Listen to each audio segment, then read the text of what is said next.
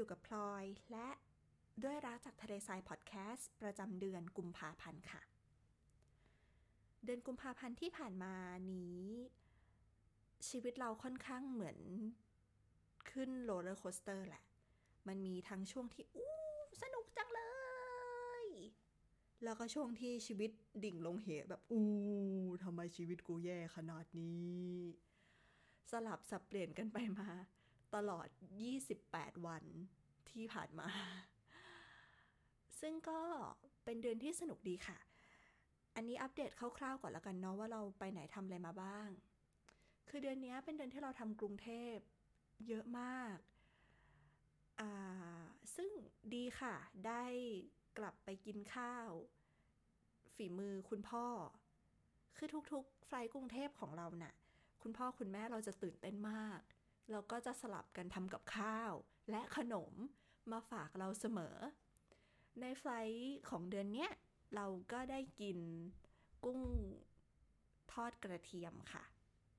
ฝีมือคุณพ่อ แล้วก็คุณแม่ทำขนมอาลัวมาฝากด้วยทำเป็นลายน้องหมีน่ารักเชียวละซึ่งก็เป็นสิ่งที่เราพยายามจะสนับสนุนให้คุณแม่ลองหาอะไรที่เขาชอบ ทำดู เพื่อที่จะเป็นสิ่งที่เขาสามารถทำเล็ก ๆ น้อยๆก็ก็แก๊กได้หลังจากที่เกษียณแล้วอะไรเงี้ย คือคุณพ่อเราอะเกษียณ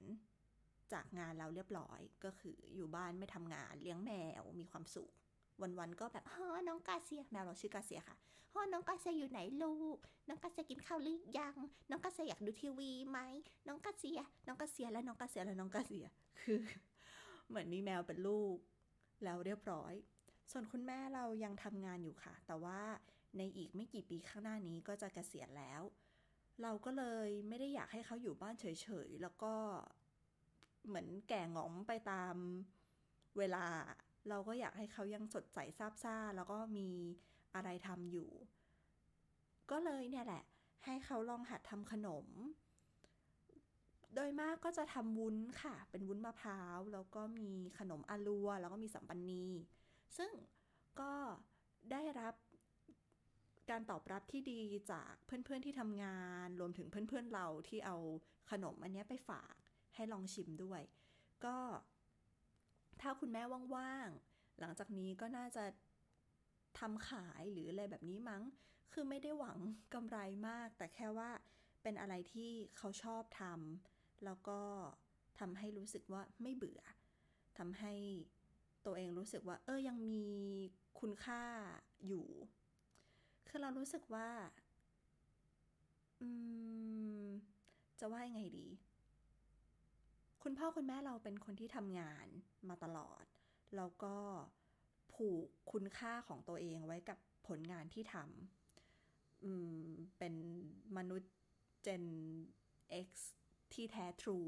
ที่แบบว่าบ้างงานรักการทำงานรับการเลื่อนตำแหน่งต่างๆ นานาอะไรเงี้ย คือมันก็จะเป็น mindset ของคนในรุ่นเขา ทีเนี้ยเพราะว่าพอเราเห็นคุณพ่อเราอะอยู่บ้านเฉยๆ โดยที่เขาไม่ได้ทำงานอะเรารู้สึกว่าเขาดู รู้สึกว่าเขาดูเหมือนแบบ ตัวเองไม่ได้เป็นหัวหน้าครอบครัวแล้วไม่ได้ ทำเงินเข้ามาในบ้านแถมยังจะต้องแบบให้รายได้หลักก็ยังเป็นคุณแม่อยู่ไม่ใช่เขาอีกต่อไปอะไรเงี้ย มันก็มีความแบบ อืม เป็นความคิดของคนยุคเก่าแหละว่าผู้ชายต้องเป็นช้างเท้าหน้านะ ผู้ชายจะต้องเป็นคนหาเงิน ผู้ชายจะต้องเป็นหัวหน้าครอบครัวอะไรเงี้ย ซึ่งพอบทบาทของเขาตรงนี้มันถูกลดทอนลงไปอะ่ะ เราเลยคิดว่ามันค่อนข้างมีผลต่อสภาพจิตใจเขาพอสมควร เขาเริ่มรู้สึกว่าตัวเขาเองอะ่ะไม่มีค่าเท่าเดิม ซึ่งจริง ๆ แล้วมันไม่จริง เขายังคงเป็นมนุษย์ที่มีค่าและเป็นมนุษย์ที่ดีเสมอ นึกออกไหมคะ นั่นแหละ เราก็เลยต้องพยายามที่จะปรับ mindset เขานิด ๆ ว่า เออ อยู่บ้านก็ดี นี่มันก็เหมือนแบบเป็นเวลาพักที่เขาจะได้ ไปทำในสิ่งที่ตัวเองชอบ ไปตีกอล์ฟไปท่องเที่ยวไปกับกวนเพื่อนของเขาบ้างอะไรเงี้ย คือเป็นเป็นช่วงชีวิตที่ you deserve it หลังจากที่อยู่ทำงานมาอย่างหนักหน่วง เพื่อเลี้ยงครอบครัว เพื่อส่งเราเรียนส่งน้องเรียนหรืออะไรเงี้ยนี่คือเป็นช่วงเวลาของเขาแหละที่เขาจะได้ใช้ชีวิต เรื่อยเจื่อยของเขาอย่างมีความสุข ซึ่งคุณพ่อเราดูไม่ค่อยจะสามารถอัดแอปกับ mindset นี้ได้เท่าไหร่นะ คงต้องใช้เวลา แต่คุณแม่เราก็คือไม่อีกไม่กี่ปีฉันก็จะเกษียณแล้ว ฉันก็จะใช้ชีวิตจุ๊งจิ๊งฉันก็จะทำขนม แล้วก็จะไปเที่ยว แล้วก็เลี้ยงแมวต่างๆ นานาอะไรเงี้ย คือ คุณน้ำพึ่งดู happy และมีความสุขในขณะที่คุณพ่อเราดูแบบอะยังไงดีชีวิตอะไรเงี้ย ไม่อยากขอความช่วยเหลือจากลูก ไม่อยากได้เงินจากลูกนั่นนี่แบบเออเยอะค่ะ เป็นเป็นอีกหนึ่ง stage หนึ่งของครอบครัวแล้วกันที่ โอ้มาถึงจุดนี้แล้วจุดที่พ่อแม่จะกะเกษียณว่ะ แล้วก็เป็นจุดที่เอาละเราจะต้อง step ขึ้นมาเป็นหัวหน้าครอบครัวเสียทีทีทีทีทีจากนี้ไปก็คือคงจะต้องมานั่งคิดถึงเรื่องสุขภาพของพวกเขาทั้งสองคนมากขึ้น ในกรณีที่ถ้าเจ็บป่วยไปมีประกันอะไรยังไง พวกค่าใช้จ่ายต่างๆ ในบ้านอะไรประมาณนี้นั่นแหละ ก็อยู่ๆก็รู้สึกว่าเอาละเว้ยกูต้องเป็นผู้ใหญ่แล้วว่ะ แม้ว่าลึกๆข้างในใจจะยังรู้สึกว่าตัวเองยังเป็นเด็กมหาลัยเพิ่งเรียนจบอยู่เลย แต่นั่นแหละค่ะ ก็อันนี้เป็นเรื่องที่หนึ่งคือเรื่องครอบครัว เรื่องที่สองตลอดการทำงานมาเกือบเกือบจะเจ็ดปีของเรา เราไม่เคยไปทำงานสายเลย อย่างมากก็คือตื่นไปทำงานผิดวัน เช่นตาลีตาเหลือกลุกขึ้นมา แล้วก็คิดว่าวันนี้กูจะต้องไปทำงานโว้ย ก็จัดแจงแต่งตรงแต่งตัวเรียบร้อยลากกระเป๋าออกจากบ้านนั่งบัสไปที่ทำงาน แล้วก็แตะบัตรปิ๊บเพื่อ report ปรากฏว่าบัตรมันใช้ไม่ได้ทำไมบัตรมันใช้ไม่ได้ oh my god เกิดอะไรขึ้น ก็ไปเดินเดินไปถามเจ้าหน้าที่แถวๆนั้น เขาก็เช็คให้แล้วก็บอกว่า ไม่ยูไฟอยู่พรุ่งนี้ยูไม่มีชื่อในไฟวันนี้ใจเย็นๆนะ เช็คอีกทีหนึ่งว่ามันเป็นวันนี้แน่หรือเปล่า ซึ่งพอเช็คมาก็จริงอย่างนั้นค่ะ เรามาทำงานเร็วกว่าเดิมหนึ่งวัน เพราะว่ามันเป็นความกังวล กังวลว่าจะไปทำงานสาย กังวลว่าจะตก flight กังวลว่ามันมันเป็นความกลัวของของคนที่ทำอาชีพนี้อะ ที่ว่าทุกอย่างต้องตรงต่อเวลาไป report ช้าไม่ได้ มันต้องกระทบกับคนอื่น แล้วก็จะโดนลงโทษทางวินัยต่างๆ นานาอะไรเงี้ยแล้วเราเองก็ไม่อยากให้ประวัติการทำงานเราเสีย คือถ้ามาเป็นเรื่องงานอะมันจะเป็นเรื่องที่เราค่อนข้างจะจริงจังและซีเรียสมากมากไม่ค่อนข้างแล้วแหละ เออ เราเป็นคนตั้งใจทำงานเว้ย แล้วเราก็จริงจังกับงานที่เราทำมากเลยเว้ย เพราะฉะนั้น การมาทำงานสายจะไม่เกิดขึ้นกับชีวิตเรา จนกระทั่ง สิ้นเดือนที่ผ่านมาค่ะ เราจำสลับสับสน คืออย่างนี้ เดือนมกราคมอะเราทำไฟสิงคโปร์หนึ่งไฟมั้ง แล้วก็เดือนกุมภาเรามีสิงคโปร์สองไฟซึ่งทำตอนต้นเดือนกับอีกอันนึงตอนปลายเดือน แล้วเราก็ดันไปคิดว่า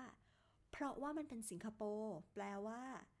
เวลาที่เครื่องขึ้น เวลาที่เราต้องไปรีพอร์ต มันเป็นวันเดียวกัน แล้วก็จำอย่างนั้นมาตลอดว่า เนี่ย ฉันจะต้องมีวัน rest day หนึ่งวันก่อนที่จะไปบิน เพราะฉะนั้นฉันจะทำตัวชิว วันนั้นทั้งวันเราก็ออกไปกินข้าวกับเพื่อน ไปดูหนัง Uncharted ที่สนุกดี แล้วก็ไปดื่ม กุ๊กกุ๊กกิ๊กกิ๊กแล้วก็กลับบ้านมาตอนสามทุ่มครึ่ง อาบน้องอาบน้ำเรียบร้อย ม้วนตัวเองอยู่ในผ้าห่ม แล้วก็ซูมคุยกันกับพี่โอ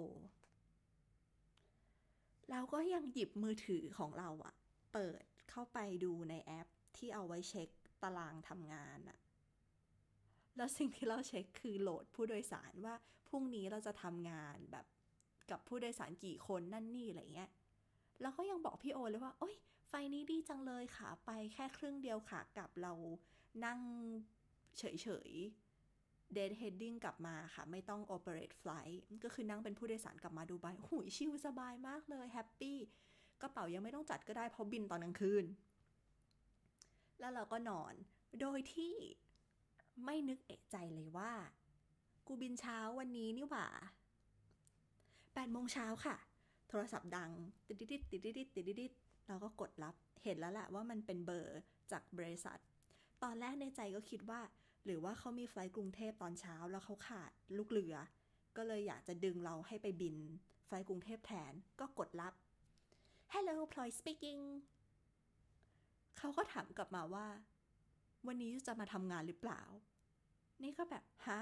what which flight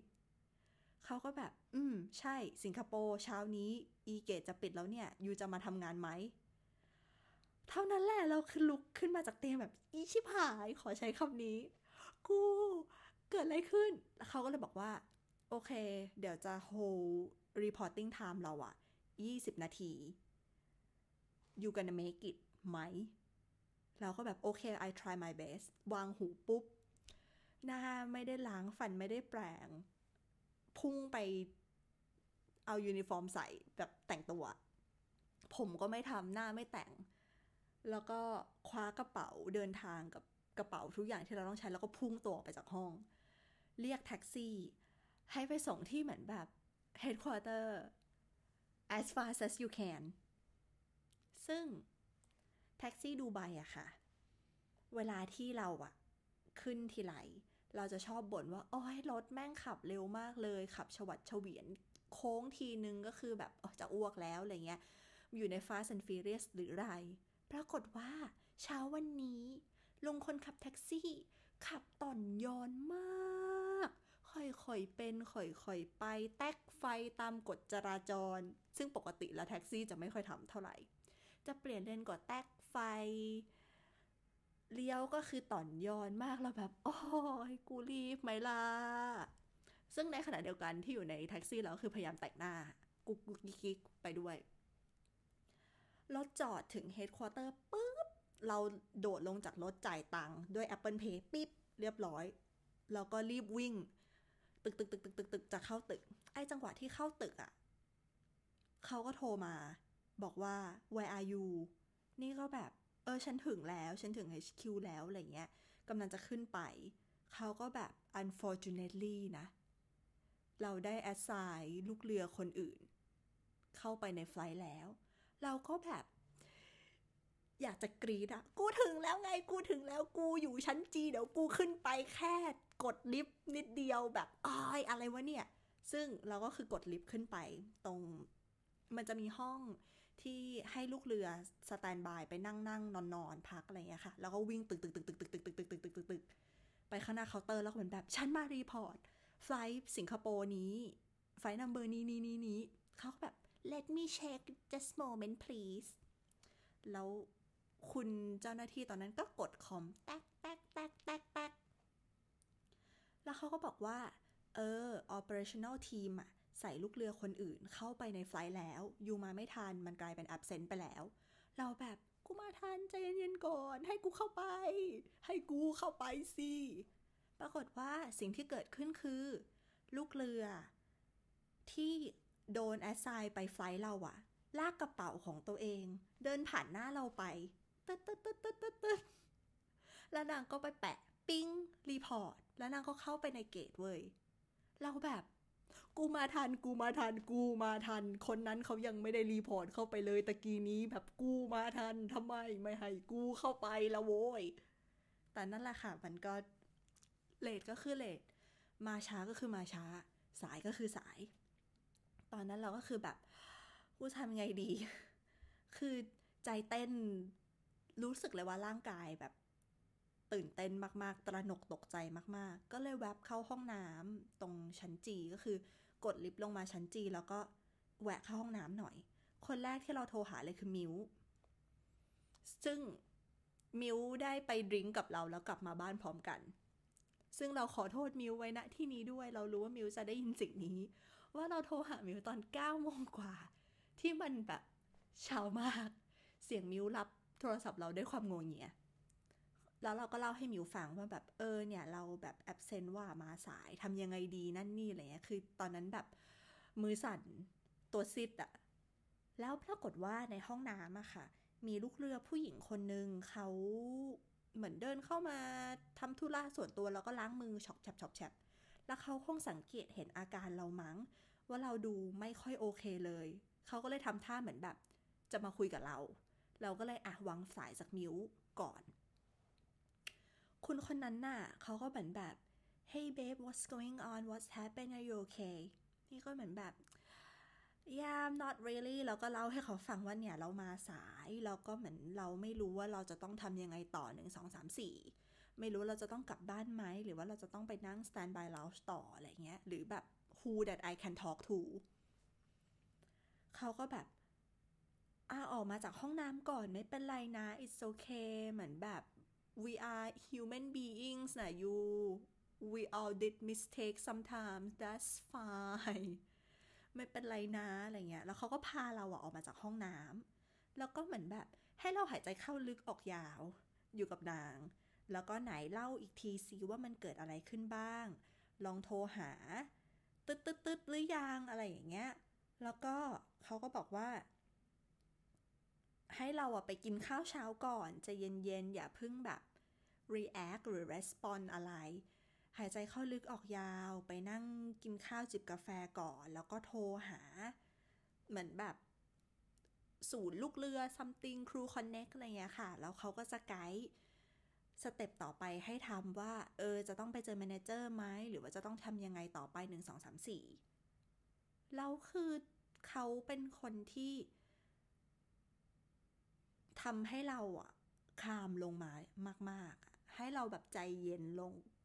กว่าเดิม ถ้าไม่ได้เขาในเช้าวันนั้นเรารู้สึกว่าเราน่าจะสติแตกวันนี้มากพอสมควร แล้วเขาบอกว่าเออเนี่ยเดี๋ยวฉันต้องกลับบ้านแล้วนะ ไม่เป็นไรนะเหมือนแบบ wish you luck ถ้าเกิดว่ามีเรื่องอะไรอะ่ะ ก็ฉันชื่อนี้แบบ my stuff number อันนี้อันนี้อันนี้อะไรเงี้ยเหมือนแบบ feel free to text หรือว่าส่ง WhatsApp มาหาก็ได้ไม่เป็นไร แล้วเราก็กอดกันอยู่หน้าห้องน้ำเพื่อนหญิงพลังหญิงมาก แล้วเขาก็จากไป ซึ่งนั่นคือคนที่เราแบบขอบคุณขอบคุณขอบคุณมากมากมากมากมากมากมากมากมากมากที่ไปเจอเราในห้องน้ำที่พาเราออกมาจากห้องน้ำแล้วก็ช่วยพูดทำให้เรารู้สึกดีขึ้น เนี่ยเดี๋ยวเราก็จะ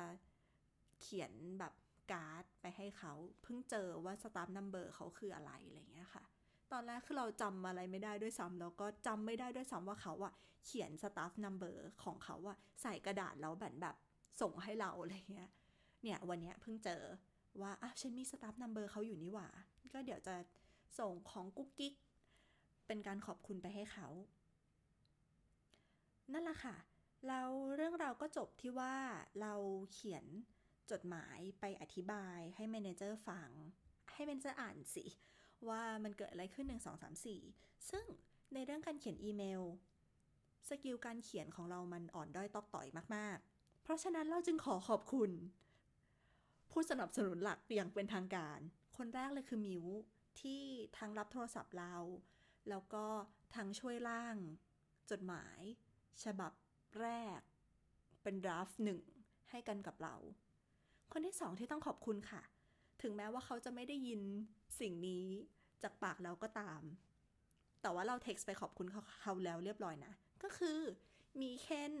แห่งสามโคกเรดิโอ เป็นคนที่สองที่อ่านอีเมลของเรา แล้วก็ร่างอีเมล draft ที่สองให้เราเรียบร้อย ขอบคุณมากมาณที่นี้ แล้วคนที่สามที่เราจะต้องขอขอบคุณมาก ๆ อีกเช่นกันก็คือ คุณตัวแห่งสามโคกเรดิโอค่ะ คุณตัวเป็นคน finalize อีเมลของเราให้มันดู professional ที่สุด ให้อ่านรู้เรื่องมากที่สุด เช็คแกรมมาให้ดูให้ว่า เออเขียนแบบนี้ส่งแบบนี้มันจะดูแบบโปรมาก ๆ เลย เป็นการ owning my mistake ที่ถูกต้องที่ควรจะเป็น ก็ต้องขอขอบคุณมาณที่นี้ด้วยนะคะ แม้ว่าเขาจะไม่ได้ฟังของเราเลยก็ตาม เย้และผลจากการกระทำดังกล่าวนั้นที่ที่เกิดขึ้นบทสรุปของเรื่องราวก็คือ เรา คุยกับเมนเจอร์ค่ะ แล้วเมนเจอร์ก็ให้เป็น verbal warning มา เป็นการตักเตือนด้วยใบเหลือง ว่าจากนี้ไม่ทำอะไรแบบนี้แล้วนะ จากนี้ก็ต้องเช็ค triple check double check ทุกอย่างก่อนที่จะมาทำงาน แล้วก็เขาก็ใจดีแหละ เขาก็พูดดี แล้วเขาก็บอกว่า don't be so hard on yourself แบบว่าอย่าเครียดเกินไป ทุกๆคนก็ทำผิดได้ นี่คือสิ่งที่ออกจากปากเมนเจอร์ ซึ่งเราก็ขอบคุณเมนเจอร์เรามากๆ ที่ที่เขาเข้าใจที่เขาไม่เอาผิดให้มันเป็นเรื่องใหญ่เรื่องโตอะไรเงี้ย ก็หนูเป็นคนตั้งใจทำงานนะคะ อย่าอย่าให้ใบแดงหนูเลย สาธุ จากนี้เราก็จะทำตัวเป็นเด็กดี ไม่ลาป่วย ไม่ไปสาย ไม่ตีกับคนบนเครื่องบิน ไปอีก 6 เดือนค่ะ จนกระทั่งโปรไฟล์เรามันสะอาดแล้วแล้วเดี๋ยวค่อยว่ากันอีกทีแฮ่อันนี้คืออัปเดตคร่าวๆ เกี่ยวกับเรื่องชีวิตในเดือนกุมภาพันธ์ที่ผ่านมาในเรื่องของการทำงานแล้วกัน อะ ทีนี้มาสู่ในเรื่องของงานอดิเรกของเราบ้าง อย่างที่เราบอกไปว่าเราเป็นคนที่มีสิ่งที่อยากทำ เยอะแยะมากมาย ทั้งเรื่องวาดรูป ทั้งเรื่องการเขียนบล็อกที่ไม่ได้เขียนเลยตลอดเดือนที่ผ่านมา ฉันเอาเวลาไปทำอะไรก็ไม่รู้ แล้วก็เรื่องเรียนขับรถที่ก็ไม่ได้เรียนเลย ตลอดหนึ่งเดือนที่ผ่านมา ดิฉันเอาเวลาไปทำอะไรก็ไม่รู้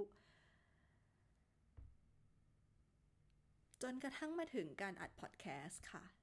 เดือนกุมภาเป็นเดือนที่เราเริ่มทดลองทำอะไรใหม่ ๆ ค่อนข้างเยอะ อย่างแรกเลยคือเรื่องสีน้ำ เราไปเรียนคอร์สสีน้ำคลาสชื่อคลาสใบไม้สองของครูเต้ย animator ซึ่งกว่าเราจะเริ่มหยิบจับเอาสีน้ำกลับมาทำอะ มันใช้เวลานานมาก เพราะว่าเราชอบมีเสียงเล็กๆ กระซิบกระซาบ ในหู ในสมองตลอดว่า ถ้าเกิดว่า มันไม่มีคนชอบในสิ่งที่เธอกำลังทำอยู่ล่ะ What if no one like your work แล้วจะยังไง เนี่ย ถ้าทำออกมาแล้วมันไม่มีคนชอบ มันไม่มีคนชม คนมองว่ามันห่วยแตก จะทำยังไง ซึ่งไอเสียงเล็กๆ ที่กระซิบกระซาบใส่เราอยู่เนี่ย มันทำให้เราอะไม่ลงมือทำงานสักที ไม่ลงมือวาดรูป ไม่ลงมือลงสี กลายเป็นก้อนจมที่แบบเออนั่นน่ะสินะ ถ้าเกิดว่าไม่มีใครชอบในสิ่งที่เราทำแล้วเราจะต้องทำยังไงต่อไปล่ะ ถ้าเกิดว่าสิ่งที่เราทำแล้วมันไม่ประสบความสำเร็จขึ้นมาล่ะ แล้วเราจะทำมันไปเพื่ออะไร เนี่ยค่ะ เป็นก้อนความคิดที่วนวนวนวนวนอยู่ในหัว จนกระทั่งอยู่ๆก็มีแสงทองส่องมาจากฟ้าทาดาดาดา มาบอกกับเรา อยู่ๆก็คิดเองได้ แบบ intuition เกิดขึ้นมา หรืออะไรก็ตามแต่ What if no one like my works but I like it that's the most important thing เว้ย อยู่ๆก็คิดได้ว่า ก็ถ้าคนอื่นไม่ชอบก็ก็ไม่เป็นไร แต่เราชอบนี่นา เราอยากทำนี่นา เราอยากเรียนรู้สิ่งนี้ เราอยากทำสิ่งนี้ ก็ทำ มันมันจบตั้งแต่เราเลือกที่จะทำมันแล้วอะแล้วเราก็ทำมันอย่างสุดความสามารถ ถ้าคนจะชอบ ถือว่าเป็นกำไร ถ้าคุณไม่ชอบ ก็เสมอตัวปะ แต่สิ่งสำคัญก็คือเราชอบในสิ่งที่เราทำหรือเปล่า เราอยากรู้เราอยากเรียนเราอยากพัฒนาตัวเองขึ้นมาหรือเปล่า เราก็เลยมานั่งวาดเป็นคอมิกเล็กๆ แล้วก็โพสต์ลงใน IG ที่เราเอาไว้ลงงานเขียน ปรากฏว่านักวาดที่เราชอบที่เราติดตามก็คือคุณมาลิน at made by มาลินนะคะ เขาเห็นอันนี้แล้วเขาก็แบบ เออ ใช่ถูกต้องแล้วเขาก็เลยแชร์โพสต์ของเราอะลงใน IG Story เขา ปรากฏว่าโพสต์นั้นมีคนไลค์แบบร้อยกว่าคน ทั้งทั้งที่มันเป็นคอมิกโง่ๆ เป็นกระลอกที่แบบเอามือปิดหน้า แล้วก็เหมือนแบบ what if no one like my work but I like them แล้วก็เป็นรูปกระลอกที่แบบ ถือจานสีอะไรเงี้ยเราก็บอกว่า that's the most important thing เนี่ย เออ แล้วเราก็รู้สึกว่าเหมือนเหมือนไอ้ก้อนความคิดดังกล่าวนี่มันก็ปลดล็อกเราในหลาย ๆ เรื่อง เกี่ยวกับเรื่องการทำงานสร้างสรรค์นะนะคะ ก็ทำให้เรามีแรงมีพลังในการนั่งวาดสีน้ำหัดวาด landscape และน้ำสะท้อน ซึ่งถามว่าเราพอใจในผลงานของเราไหม ก็ไม่ขนาดนั้น เพราะว่าเรารู้สึกว่า landscape แม่งยากจังเลย การลงสีพุ่มไม้แม่งเป็นอะไรที่แบบยากสัตว์ไม่ชอบ ซึ่งไอความที่รู้สึกว่ามันมันไม่ชอบอะ กับกับงานที่ออกมา มันทำให้เรามีความคิดจะพลิกแพลง เอาสีไม้มาระบายเพิ่มสิ วาดนู่นวาดนี่ลงไปเพิ่มสีเพื่อทำให้งานมันออกมาเป็นงานของเรา ให้มากที่สุด คืออย่างนี้เวลาเรียนสีน้ำอะ คุณครูเขาจะวาดของเขาเป็นต้นแบบไว้ แล้วก็สอนเทคนิคการลงสีบลาบลาแล้วก็ให้เราอะหัดทำเอง ไอ้ที่เรารู้สึกไม่ชอบในงานของเราอะเพราะว่าเรารู้สึกว่าผลงานเรามันออกมาไม่เหมือนครูอะ มันไม่สวยเหมือนครูเขาอะ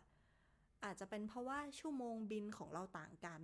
เราไม่รู้ว่าจิ้มสีไปตรงเนี้ยมันจะสวยขึ้น หรือว่าแตะแตะแตะสีตรงนี้ลงไปหน่อย มันจะทำให้งานสวยขึ้น คือเราไม่รู้เหมือนสมองไม่มีข้อมูลนี้อยู่ทำให้เราโปรเซสมันออกมาไม่ได้ ผลคือเราไม่สามารถวาดรูปออกมาเหมือนครูเขาได้ เมื่อก่อนน่ะ เครียดมากเลยนะเฮ้ยผลงานออกมาไม่เหมือนครูว่ะแม่งกูมันโคตรห่วย แต่การเรียนครั้งเนี้ยกับกับไอความคิดที่ว่า เออไม่เป็นไร ไม่มีใครชอบงานกู แต่กูชอบมันก็จบแล้วอะ่ะ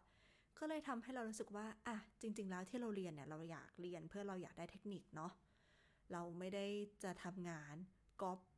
ออกมาให้เหมือนของศิลปินท่านอื่น เราต้องตามหา เขาเรียกว่าอะไรอะ เซนส์ในการทำงานของตัวเอง ลายเส้นของตัวเองจำจังหวะการลงสีน้ำของตัวเองที่เวลาคนเห็นก็จะรู้ว่าอ๋อนี่งานของพลอยสตูดิโอในป่านี่หว่าอะไรเงี้ย เออ แบบนั้นแม่งเท่กว่ากันเยอะเลย อันนี้ก็เหมือนเป็นการปลดล็อกอีกเรื่องหนึ่งว่า เออ ไม่เป็นไรเว้ย เรามาเรียนเพื่อเราอยากรู้ ไม่ได้อยากเรียนเพื่อให้เราวาดเหมือนกับคนอื่น ลงสีเหมือนกับใครๆ ปิ้งป่องเป็นช่วงเขาเรียกว่าอะไรคะะแสงทองส่องจากฟ้าแล้วก็คิดได้ ก็เลยนั่นแหละเรียนจบคลาสมาด้วยความสนุกสนาน อย่างที่สองที่เราเริ่มทำในเดือนนี้ก็คือสีไม้ค่ะ สีน้ำยังไม่พอยังจะเรียนสีไม้เพิ่มฮัลโหลน้องพลอยทำไมถึงเป็นคนแบบนี้ แต่นั่นแหละ เราเป็นคนมีปมกับสีไม้และสีน้ำเว้ยซึ่งสีน้ำเรารู้สึกว่าเราแก้ปมนั้นไปได้แล้ว ด้วยการที่อะทุกวันนี้เราวาดรูปสีสีไม้ เอ้ย ขอโทษค่ะวาดรูปสีน้ำแล้วมันออกมาน่ารักนั่นนี่อะไรเงี้ยรู้สึกว่าอะฉันโอเคกับการใช้สีประเภทนี้แหละ ต่อมาคือสีไม้จำได้ว่าตอนเด็กๆที่เรียนศิลปะ คุณครูแม่งจะให้คะแนนเด็กที่ฝนสีไม้ แบบ เงาแวบอะสีเข้มเต็มร้อยเปอร์เซ็นต์มึงต้องกดสีเยอะมากๆ ถึงจะให้มันเข้มและเงาแวบแบบนั้นได้ ซึ่งการลงสีแบบนั้นเราไม่ชอบไง เรารู้สึกว่าทำไมกูต้องมานั่งเมื่อยมือในการฝนสีไม้ให้มันเข้มจัดขนาดนั้นด้วยวะ ไม่โอเค เหนื่อยไม่ทำสิ่งที่เราทำคือเราลงสีประมาณ 50-30% ให้มันยังเห็นลายเส้น เห็นลายกระดาษอยู่ แล้วเรารู้สึกว่าเออมันสวยดีมันทำให้สีน้ำเอ้ยขอโทษค่ะ มันทำให้สีไม้มันดูละมุนเลยเงี้ยแต่นั่นแหละค่ะ เด็กหญิงพลอยในวันนั้นได้คะแนนน้อยในวิชาศิลปะ เพราะคุณครูบอกว่ามันไม่สวย ซึ่งเชียเอ้ย ศิลปะใครมันมองว่ามันสวยไม่สวยวะ มันเป็นเรื่องปัจเจกวะ กูชอบก็จบแล้วไหมแต่นั่นแหละ เออ ครูเขาไม่ให้คะแนนเราดีอะทั้งทั้งที่เราก็ชอบงานนั้นนะเนี่ยมันอาจจะเป็นปุ่มเล็ก ๆ ในใจก็ได้มั้งจากการเรียนศิลปะในโรงเรียน เลยทำให้เรารู้สึกว่าเราไม่ชอบสีไม้ค่ะ อะไรที่เราทำได้ไม่ดีเราจะไม่ชอบมันจนกระทั่งวันเนี้ยที่เอาเว้ยมาลองกันสักตั้ง เหมือนกับตอนนั้นที่คิดว่าเอาเว้ยกูมาลองทำสีไม้สักตั้ง ดูซิว่า เราจะทำสิ่งนี้ได้จริงหรือเปล่า กูห่วยแตกกับสิ่งนี้จริง ๆ หรอวะ หรือหรือมันเป็นแค่ความล้มเหลวของการเรียนศิลปะในโรงเรียน แล้วพบว่าใช่ค่ะมันคือความล้มเหลวของการเรียนศิลปะในโรงเรียนเว้ย เราทำสีไม้ได้ แล้วเรารู้สึกว่าสีไม้สนุกมากเลยอะการที่เรานั่งฝนสีไม้แล้วมันมีเสียงแกรกแกรกแกรกแกรกกับกระดาษอะ มันเป็น ASMR ที่ดี มันทำให้เราใจเย็น การที่เราเลือกสีว่าเอาสีนั้นมาลงเป็นเบสก่อน ลงสัก 30%แล้วก็เอาอีกสีหนึ่งมาแซม ให้มันเป็นสีเหลือบกันสวยๆ อย่างที่ตอนเด็กเราทำอะ่ะ มันสนุก แล้วพอย้อนกลับไปถึงแบบคลาสเรียนศิลปะตอนเด็กที่เรารู้สึกว่า ทำอย่างนั้นก็ไม่ดีทำอย่างนี้ก็ไม่สวยคะแนนเราได้น้อย มันทำให้เราไม่ชอบวิชานี้ เราก็ไม่วาดรูปอีก มันทำให้เด็กคนหนึ่งค้นหาตัวเองไม่เจอไปเลยนะเว้ย เพราะกว่าเราจะมาค้นพบว่า ฉันชอบวาดรูป ฉันชอบลงสี สีน้ำสนุก สีไม้สนุก กูอายุ29จะ30แล้วอะถ้าเกิดว่าน้องพลอยในวัยมัธยมคนนั้น รู้สึกว่าเฮ้ยวิชาศิลปะแม่งสนุกเว้ย สิ่งนี้มันเป็นความผ่อนคลาย อยากจะต่อยอด อยากจะวาดต่อ อยากจะทำผลงานออกมา เราอาจจะไม่ได้ อยู่ตรงนี้อย่างวันนี้ก็ได้อะเราอาจจะไปเป็นแบบอาร์ติสหรือ whatsoever แล้วอะเราอาจจะไม่ได้เข้าคณะนิติเราอาจจะไปแบบเอ้ยกูไปเรียนนั่นนี่นู่นโน่นดีกว่า คณะศิลปะต่างๆ นานาอะไรเงี้ยนั่นแหละ หรือเราอาจจะ อาจจะไม่ได้เรียนคณะศิลปะหรอกแน่นอนบ้านเราคงไม่ให้เรียนอะนะ แต่ว่าเราก็จะมีงานอดิเรกหนึ่งที่เราชอบทำไงเร็วกว่านี้อะอืม พูดไปแล้วมันก็เสียดายนะคะ กับ กับการที่เด็กอะอยู่ในกรอบของการให้คะแนน โดยเฉพาะวิชาศิลปะที่มันไม่ควรออกเกรดเว้ยมันไม่ควรให้เกรดว่าแบบ อันนี้เต็ม 10 อันนี้เต็มร้อยได้เกรด 4.00 ไม่ใช่อะ วิชาศิลปะในโรงเรียนมันควรจะเป็นวิชาที่ว่าอะบำบัดความเครียดจากการเรียนเลขวิทย์ whatsoever ที่ยาก ๆ งั้นเรามาทำงานศิลปะกูกูกิกกันดีกว่า ส่วนเด็กคนไหนที่รู้สึกว่าเฮ้ยอยากจะเรียนเพิ่มทำต่อทำงานให้เป็นพอร์ต ก็ไปคุยกับครู ให้ครูช่วยดูให้ ช่วยสอนเทคนิคให้มากขึ้น โดยที่ เหมือนมันเป็นอีกขั้นหนึ่งของการพัฒนางานนอกเหนือจากการที่ทำศิลปะ ชิ้นหนึ่งเพื่อการผ่อนคลายอะเก็ตไหมครูที่สอนศิลปะสามารถที่จะช่วยเด็ก เหล่านี้ได้ โดยที่เด็กได้ความรู้จากคุณครู ไม่ต้องไปติวเพิ่มข้างนอก หรืออาจจะมีไปติวเพิ่มก็ได้แต่มันก็ไม่ใช่เด็กทุกคนที่จะมีปัญญาและมีเงินไปไปเรียนติวเพิ่มข้างนอกเปล่าวะเก็ตไหมคือครูในโรงเรียนมันควรที่จะให้สิ่งนี้กับเด็กได้ เด็กที่สนใจอะนะคะ ส่วนเด็กที่ไม่สนใจ หรือไม่ได้เก่งหรือไม่ได้ถนัด การทำงานศิลปะก็สามารถที่จะ enjoy class ศิลปะในโรงเรียนได้ โดยที่ไม่ต้องมานั่งกังวลว่าแม่งเอ้ย แม่งฉุดเกรดกูไม่ได้ 4.00 หรือต้องไปไออย่างเราเรายอมรับเราเป็นคนชั่ว เราจ้างเพื่อนทำเราให้เพื่อนที่อยากเข้าคณะอาร์ตอาร์ตต่างๆ วาดให้เราเพราะว่าอะมึงก็เอาไปฝึกแล้วกัน กูได้งานมา กูไปส่งครู กูจบแล้วอะไรเงี้ย เออ ซึ่งจริง ๆ ครูก็ดูออกแหละว่าไม่ใช่ลายเส้นของดิฉัน แต่ก็นะ พูดถึงเรื่องอย่างนี้แล้วก็น่าเศร้าค่ะ เพราะว่าอะไรรู้ไหมคลาสแรกของการเรียนสีไม้อะคนในคลาสถามครูว่าทำแบบนั้นได้ไหมทำแบบนี้ได้ไหม การจับดินสอไม้ต้องจับกี่องศา ระบายเข้มมากไปอ่อนมากไปได้ไหม คือทุกคนมี เขาเรียกว่าอะไรอะ่ะ มีความทรงจำที่ไม่ค่อยดี กับคุณครูศิลปะในโรงเรียนอะเรารู้สึกได้ว่าทุกคนน่าจะเคยโดนแบบเรามาก่อนว่า ครูบอกว่าอันนี้ไม่ถูก อันนี้ผิด อันนี้ไม่สวย แล้วคุณครูที่สอนสีไม้เราค่ะ คือครูตองหนึ่งเพจหนึ่งหนึ่งหนึ่งครูตองหนึ่งบอกว่า ผมไม่สามารถบอกว่าสิ่งที่คุณทำอะมันถูกหรือมันผิด เพราะทุกคนอะมันมีน้ำหนักมือมีลายเส้นของตัวเอง การที่ผมไปบอกว่าสิ่งนี้ถูกสิ่งนี้ผิด จริง ๆอะผมเองตั้งหากที่เป็นคนผิดที่ไปบอกแบบนั้น เพราะว่าศิลปะมันปัจเจกทุกคนไม่เหมือนกัน การลงสีไม้มันเหมือนลายมือของแต่ละคนน่ะ บางคนเขียนลายมือน่ารัก บางคนเขียนกด บางคนเขียนตัวเอียง มันไม่เหมือนกัน เพราะฉะนั้นคุณทำมาเถอะ คุณทำมาก่อน แล้วก็ค่อยมาดูกันว่า จะยังไง สิ่งที่ อยากให้รู้คือเทคนิคในการทำสีไม้ เท่านั้นจะเอาไปประยุกต์ทำอะไรหรือทำตามไม่ทำตาม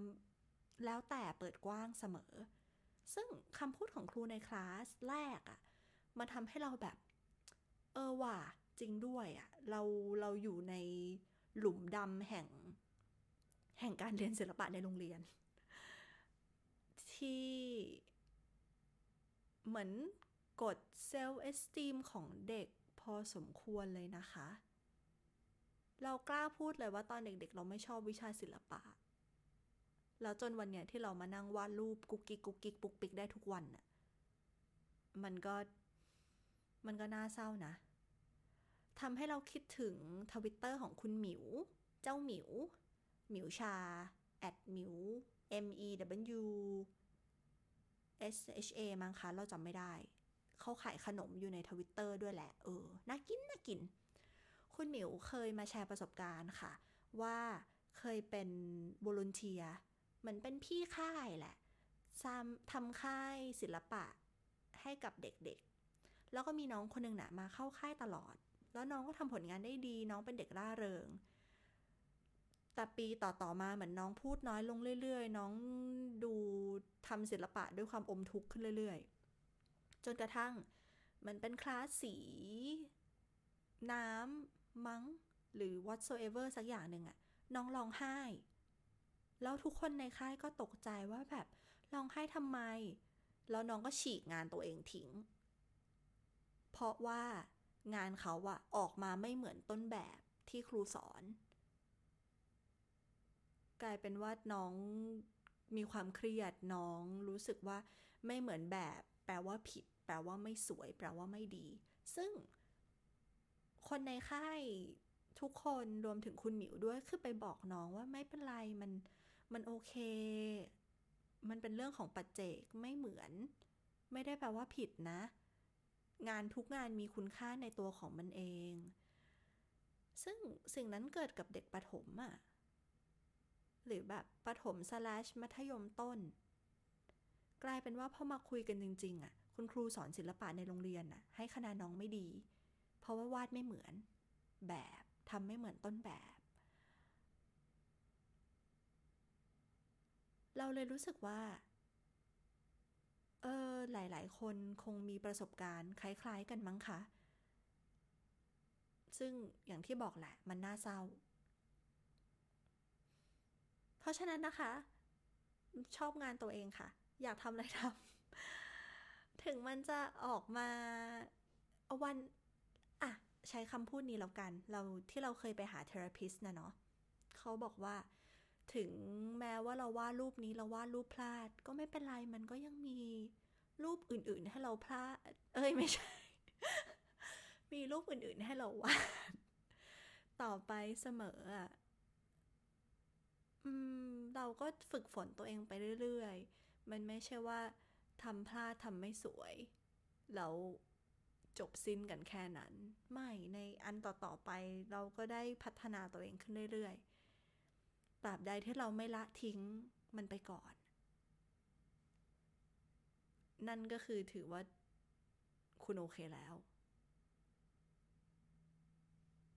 อะทีนี้มาพูดถึงเรื่องอื่นนอกเหนือจากงานศิลปะดีกว่า ใช่ค่ะ ไอเสียงเล็กๆนั้นน่ะที่บอกว่า ถ้าไม่มีใครชอบงานของแกละ มันก็ยังคงมาหลอกหลอนเราใน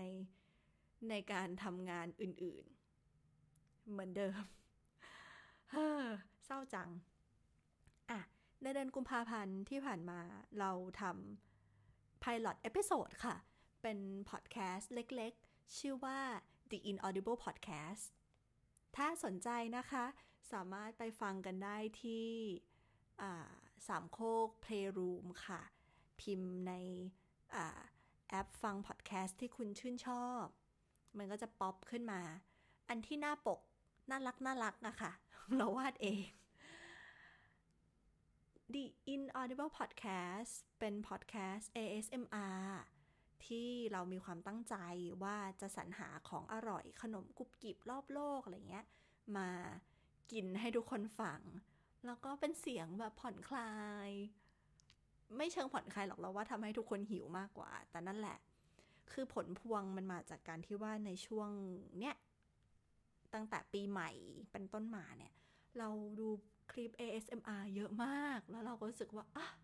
สิ่งนี้นี่มันดีจังเลยอะมันช่างเสนาะเพราะหูเสียเหลือเกินทำให้เรารู้สึกผ่อนคลายได้จริง ๆ ก็เลยอยากลองทำบ้าง ประสบ ไม่ใช่ประสบสิสบโอกาส ว่าทางสามโคกเรดิโอเขา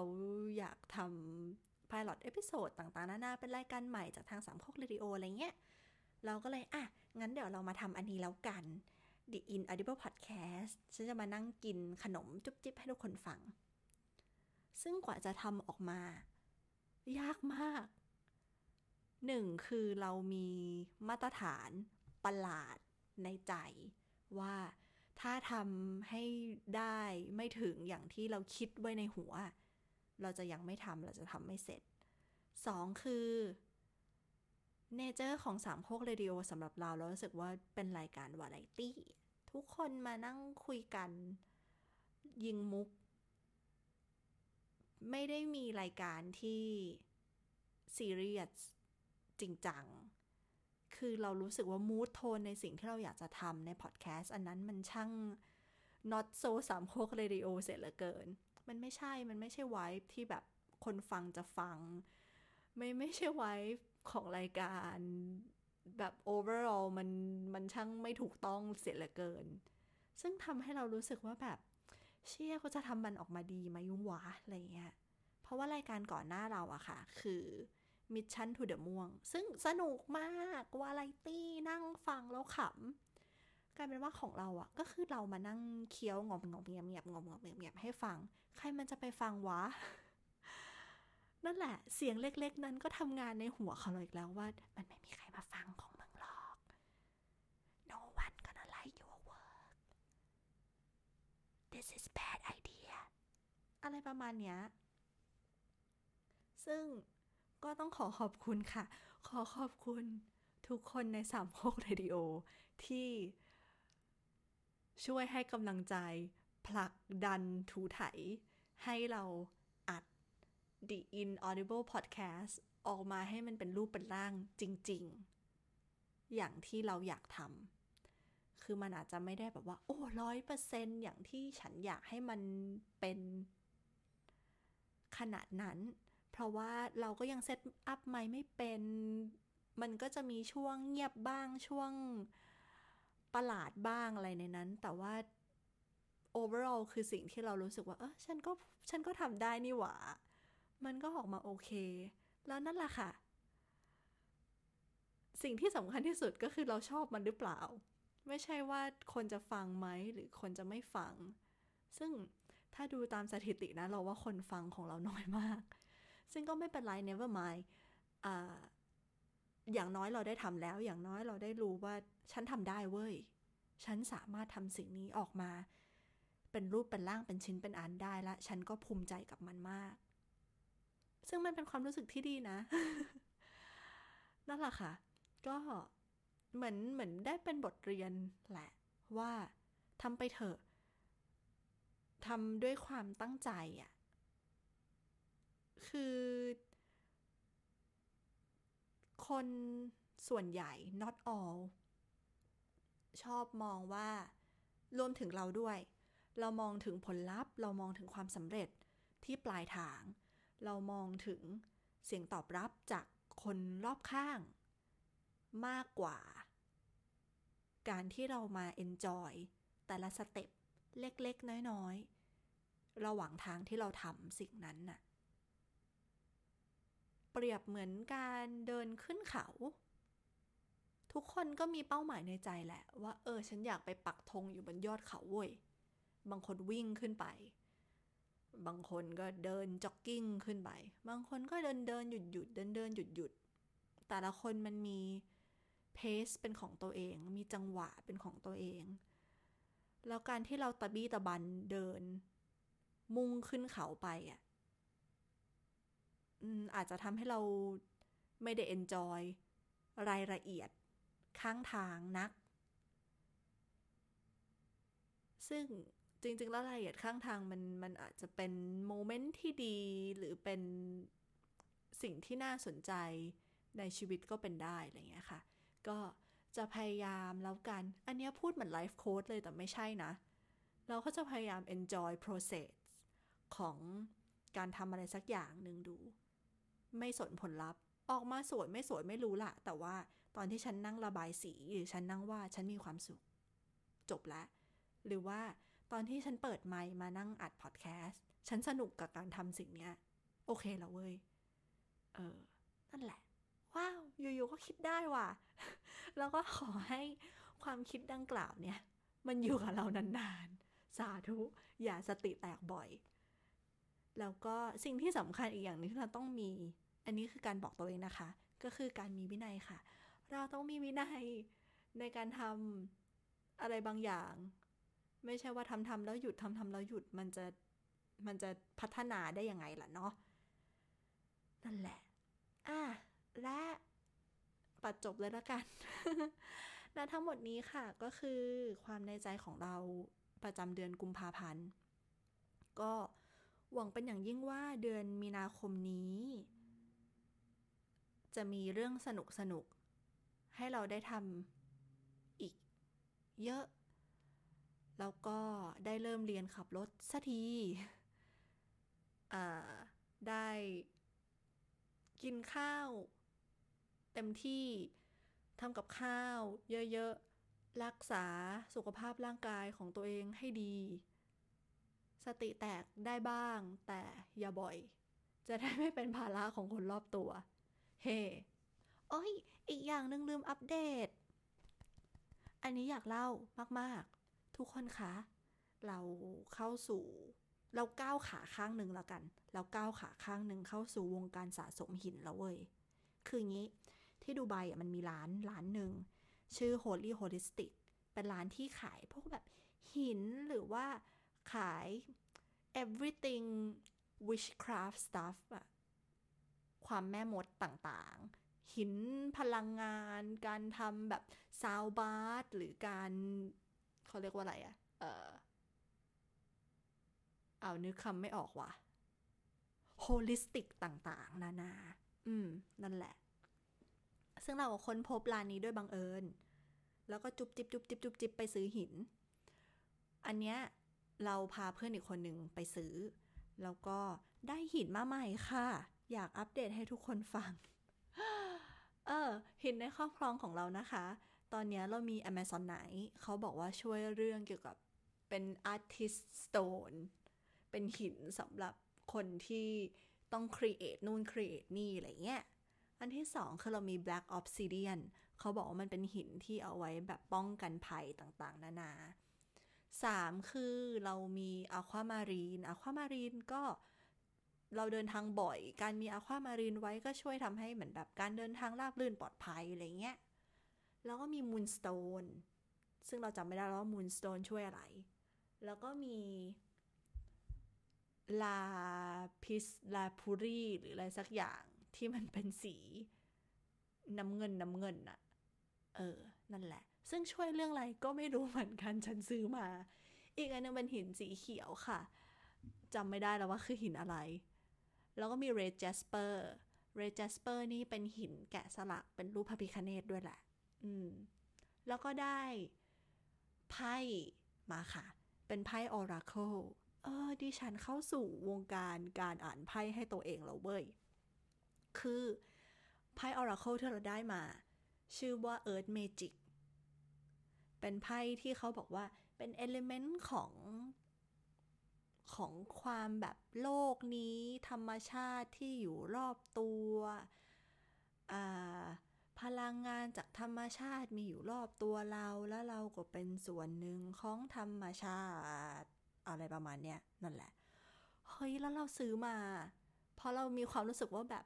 เห็นแล้วมันปิ๊งอะ่ะ มันแบบปิ๊บปิ๊บปิ๊บปิ๊บแบบอะฉันซื้อมาก็ได้วะอะไรเงี้ย ซึ่งก็ได้เริ่มอ่านไพ่ให้ตัวเอง ก็พบว่า เฮ้ย มันน่าสนใจมากเลย ถ้าเกิดว่า อ่า เดี๋ยวมันจะหมดเวลาหนึ่งชั่วโมงที่เราจะอัดได้แล้วอะเอางี้ ถ้าเกิดว่า คราวหน้าแล้วกัน เดี๋ยวเราจะมาเล่าให้ฟังเกี่ยวกับไพ่สำหรับนี้ว่า สำหรับตัวเราแล้วอะ่ะมันมันตรงมันแม่นมันให้คำตอบกับชีวิตของเรายังไงบ้างออรอบหน้าก็อาจจะเป็นเรื่องราวของของเรื่องเนี้ยแหละค่ะ spiritual stuff ก็ติดตามฟังกันได้นะคะ ในเรื่อยรักจากทะเลทราย ประจำเดือนมีนาคม เฮ้ hey, สำหรับวันนี้ สวัสดีค่ะ